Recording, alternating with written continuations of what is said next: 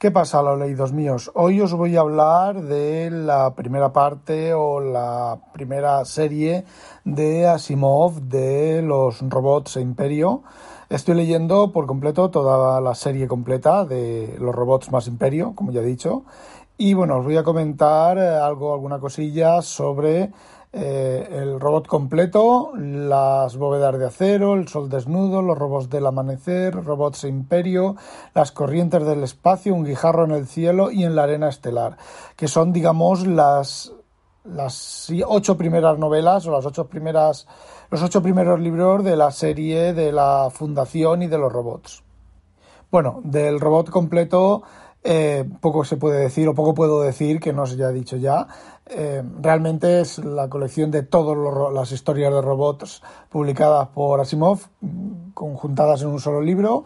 Hay cuentos mejores, cuentos peores y bueno, todos hablan sobre robots. A mí se me ha quedado, no recuerdo el título, pero se me ha quedado muy grabado el del Disinto, ¿vale? Es un robot eh, industrial, un robot que va a ir a Marte a deshacer roca lunar para obtener no sé qué mineral, no me acuerdo. Hay un problema en, el, en la distribución del robot, el robot acaba al lado de un chatarrero y con dos pilas de, de estar normales, pues construye y todo lo que tiene el chatarrero, pues construye un, una máquina para eh, procesar roca y obtener pues los minerales el chatarrero se asusta tanto que le pega un berrido al robot y le dice que lo olvide todo y que lo destruya todo y el robot pues lo hace así y bueno, la humanidad se queda sin una fuente de, energía suficiente como para demoler una montaña con dos pilas normales y corrientes. Hay muchos más relatos, ¿vale? Hay, según esto, 36 eh, cuentos. Yo no sé los que, los que tengo en, la edición que tengo yo, eh, pero son muchos cuentos. Eh, sí que me ha resultado, algunos de ellos me han resultado repetitivos. Puede ser porque en mi juventud los leyera mucho, muchas veces, pero me han resultado aburridos, repetitivos, mm, bueno, no sé. Aquí no quiero decir lo que voy a decir luego, y bueno, ese es la primera, digamos que el primer conjunto de historias o el primer grupo de historias que conforman el abrir comillas universo de Asimov. Luego tenemos eh, las bóvedas de acero, el sol desnudo, los robots del amanecer y robots e imperio, que corresponden, son cuatro novelas dentro del subgrupo de los robots. Eh, las bóvedas de acero, bueno, son cuatro eh, historias más o menos policíacas y en las que aparece, bueno, pues R. Daniel Olibow, que es el robot humaniforme eh, construido por Han Fastolfe y bueno, en las dos primeras, el otro de los protagonistas es Elijah Valley, Valley que bueno, es el detective que va a solucionar los dos misterios de, de, las dos novelas. Hablo de esta que estoy hablando, La bóveda de acero y del Sol desnudo. Ciertamente, eh, las novelas, desde mi punto de vista, no es que hayan envejecido, porque no han envejecido, la verdad es que están bastante bien las dos. Lo que ocurre es que a mí Asimov ha dejado de gustarme, es demasiado lento, demasiado comedido, demasiado, todo demasiado hablado, todo demasiado explicado y bastante ñoño. En estas dos novelas, la verdad es que el tema digamos que es un... En el aspecto policíaco podríamos decir que se trata de Agatha Christie y Poirot en, ambientadas en el futuro y de la misma manera bastante ñoñas, bastante Fletcher, ¿vale? Señorita Fletcher, que hay varios asesinatos y llega la Fletcher, los reúne a todos en el salón y empieza a explicar todo su desarrollo, todo su tal y dice, tú mataste a Pepito, tú mataste a Juanito y entonces llega el policía y le pone las esposas a los dos malos y se los lleva. A ver, eso la realidad no es así, el malo le saca una pistola, se los carga a todos y se va corriendo, ¿vale? Y aparte de eso está en la trama social o la trama, digamos, el trasfondo de la decadencia tanto de la humanidad, de los terráqueos, como de los 50 mundos colonizados con, con los robots. Y de nuevo todo excesivamente, digamos que em, simplificado. Todos los seres humanos tienen agorafobia, no pueden estar en un exterior. Elijah Valley, cuando la primera vez que sale al exterior se acurruca y se hace un ovillo y de ahí casi no en estado casi catatónico. Eh, no sé, los, los espaciales tienen pánico atroz a los gérmenes terrestres. A ver, estamos en el siglo 47. A ver, se tiene que haber encontrado la solución a todos los problemas médicos. Entonces, no sé, lo veo yo bastante, bastante simplificado y bastante ñoño. Eso no quiere decir que sean malos libros, ¿vale? Son libros que a lo mejor a un lector moderno pues no, no les gustan mucho.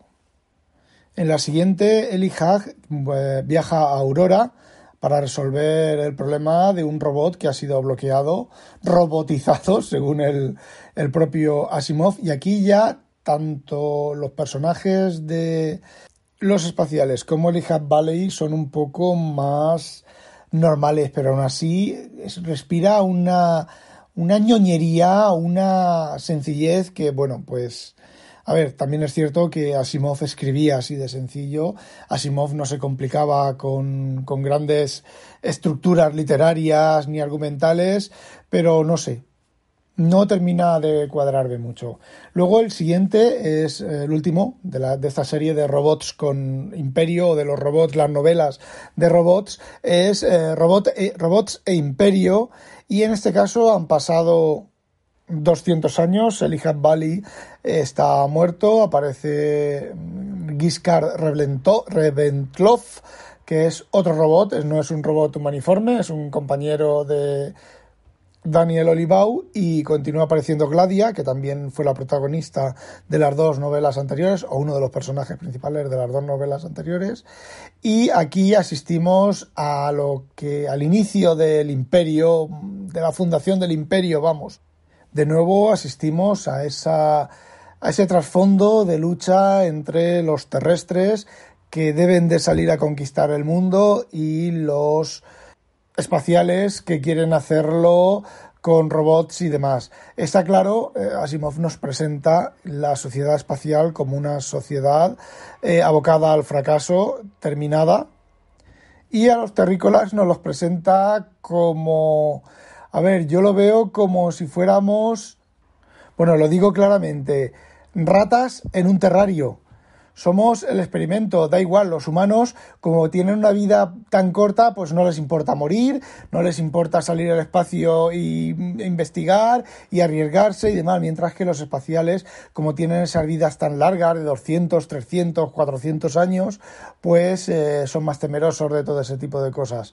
La verdad es que ambas, ambas partes están un poquitín exageradas y volvemos a lo de siempre, a esa ñoñería, a esa eh, simplificación que a lo mejor en la época en la que Verne, hoy Verne, en la que Asimov escribió las novelas, pues se entendía como menos eh, simple, menos, no sé decir la palabra exacta, floja, realmente no sé expresarlo de otra manera.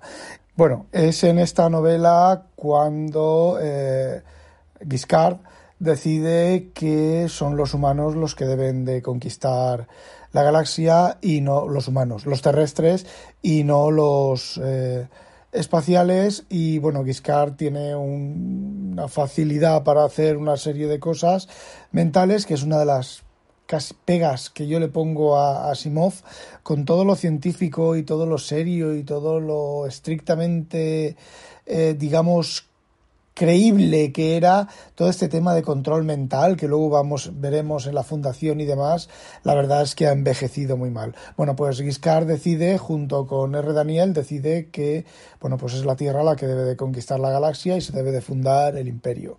Y entonces entramos ya en las tres novelas que se han llamado las novelas del Imperio.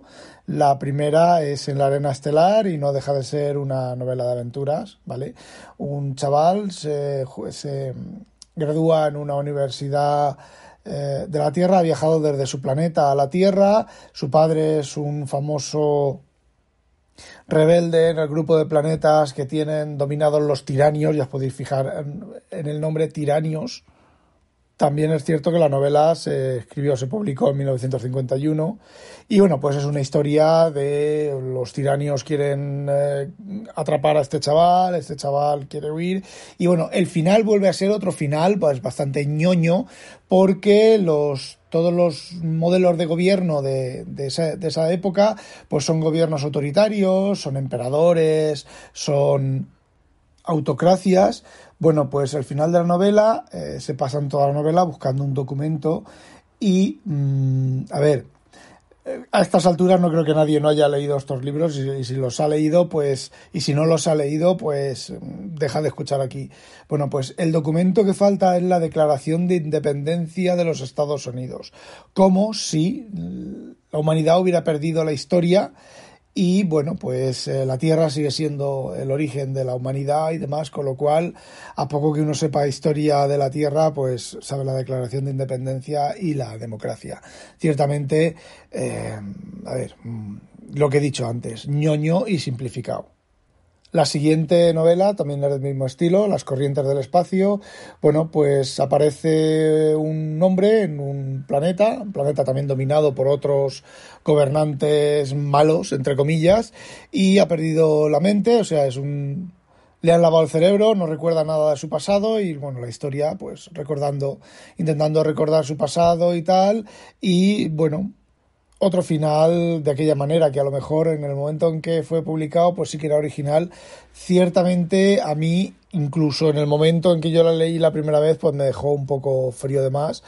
Y bueno, os dejo que descubráis ese final vosotros, pero sinceramente que en un universo, en un tiempo en el cual la gente viaja entre las estrellas, el viaje entre planetas y entre sistemas solares es algo normal y algo típico y algo que todo el mundo hace y se debe de saber y se, debe de tener una alta tecnología y demás, bueno, que se desconozca ese aspecto de ciertas estrellas, pues la verdad clama un poco al cielo.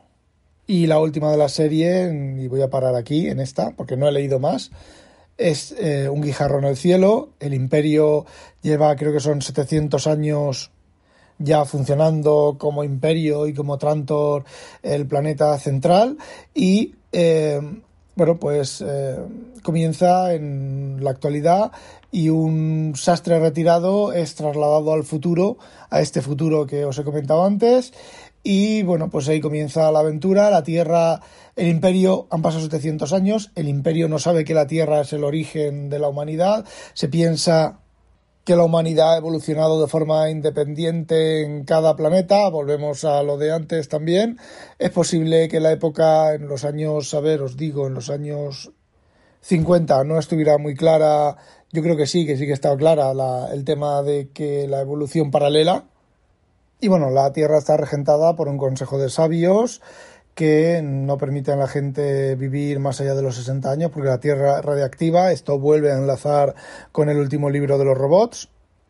Y los ancianos han decidido, pues, conquistar el imperio mediante, pues, otra solución que volvemos a lo de las novelas anteriores, tanta investigación, tanto espacial, tanto viaje, tanta curación médica, tanto aparato que acelera la mente y la inteligencia pero son incapaces de atajar un virus bacteriológico, una guerra bacteriológica, sinceramente me vuelve a parecer bastante ñoño y bastante sin sentido.